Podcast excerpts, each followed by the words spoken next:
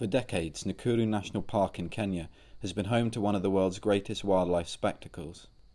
Its vast lake attracted the largest concentration of flamingos anywhere in the world.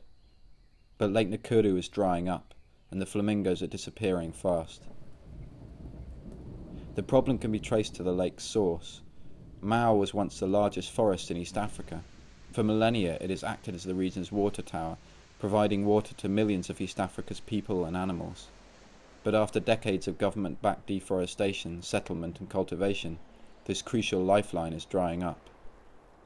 In Kenya and the rest of drought prone East Africa, the future of Mau is a hotly debated issue. But this issue isn't new for one group of people. Forest, surely forest, without forest we cannot survive. We gather fruits from forest, we collect honey from forest, we hunt wild animals in forest. In fact, we have got expertise, those who know different barks of trees to heal different diseases. That is how we survive in forest. The Ogiek are the indigenous inhabitants of the Mau forest, and they had been fighting to stop deforestation since colonial times.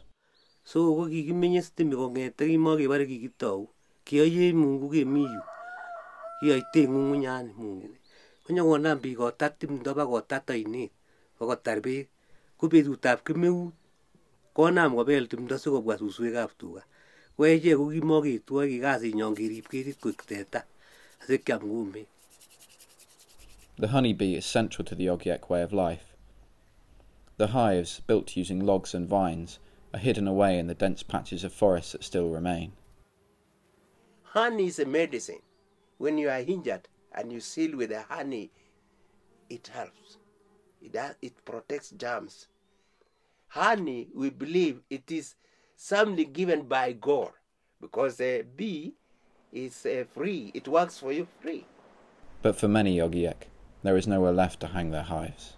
kitimdo emoni kokonyo kochektech kochektech kechekte bichu iskotar timoe kot komee komii kenome sekemiat isko tawenyan ko chekinyoe lagok kaib rabisiek kaib sipitali ko kimba kebutu ketichan ko chek chekikoini lagok komee komii kokosabisan bichon kotar Now the Ogiek are treated like squatters on their own ancestral land. Elizabeth Tabanoy was evicted from her home by farmers looking to expand their crops. They smashed and burnt 24 Ogiek homes in the area she lives.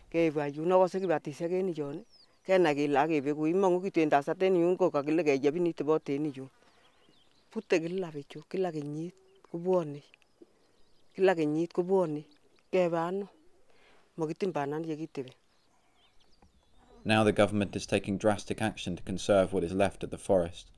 As a result, hundreds of people have been evicted from the area. Now the Ogiek are threatened not only by the problem, but also its solution.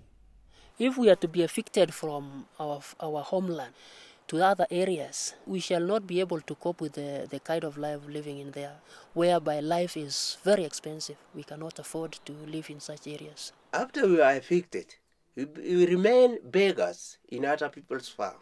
akesome kora ketesetai matkotwaech kemanden amun kemande kwakebeku If the Ogiek are not exempt from this forced exodus, then they could become conservation refugees, punished for living in a forest that others have virtually destroyed. kikimi osnoni kong'ete sikiribot timdo akot ngoyuni ko kit nekiu akot nguni kokitutanate ketik indigenous chebo gaa asikemin kebir kaka osnet ole kikewech If the world wants somebody to conserve the forest, let Okiek Okiek be the people. Okiek people are the people to guard the forest.